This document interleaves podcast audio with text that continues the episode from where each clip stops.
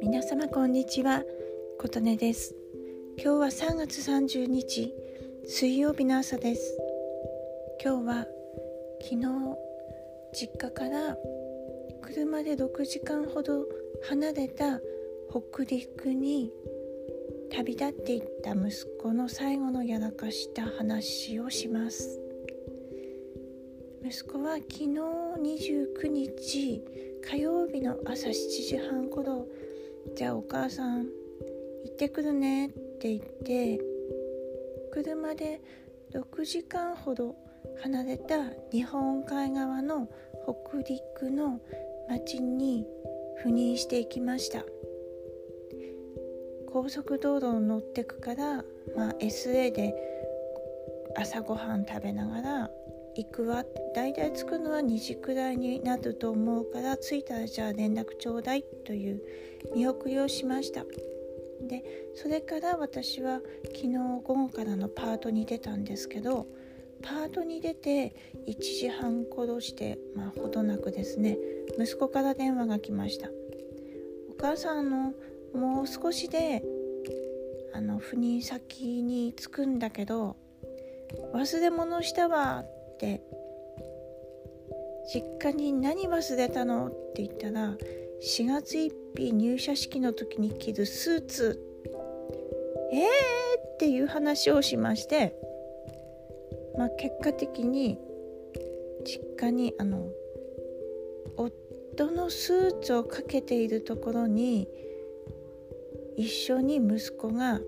スーツをかけていてでそれを朝バタバタっと自分の荷物を車に積む時にすっかり失念しての積み込むのを忘れてしまったという。まあやらかしましたね。あの結果的に私どのスーツか分かんなくて結構息子とビデオ通話でちょっと仕事抜け出してバタバタバタバタやり取りしてスーツ2着をあの袋に詰めてコンビニから宅配便で無事遅れたんですけど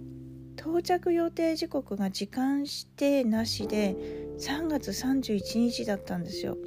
で4月1日が入社日なんでもうギリギリですねなので絶対受け取りなさい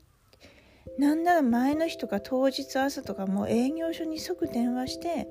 あの翌日回しに時々なる時あるから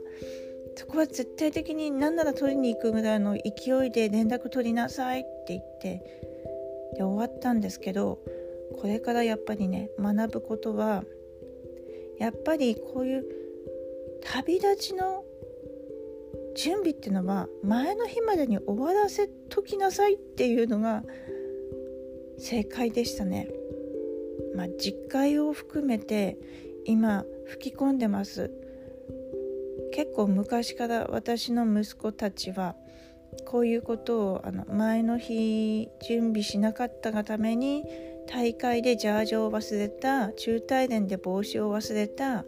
大会でシューズを忘れた全部お母さんが届けに行ったんですけどまさか600キロ離れた社会人になる直前の最後の学生時代にいややっぱり親ってね子供のこと最後まで心配するもんですよ。はい今日もお聴きくださりありがとうございました。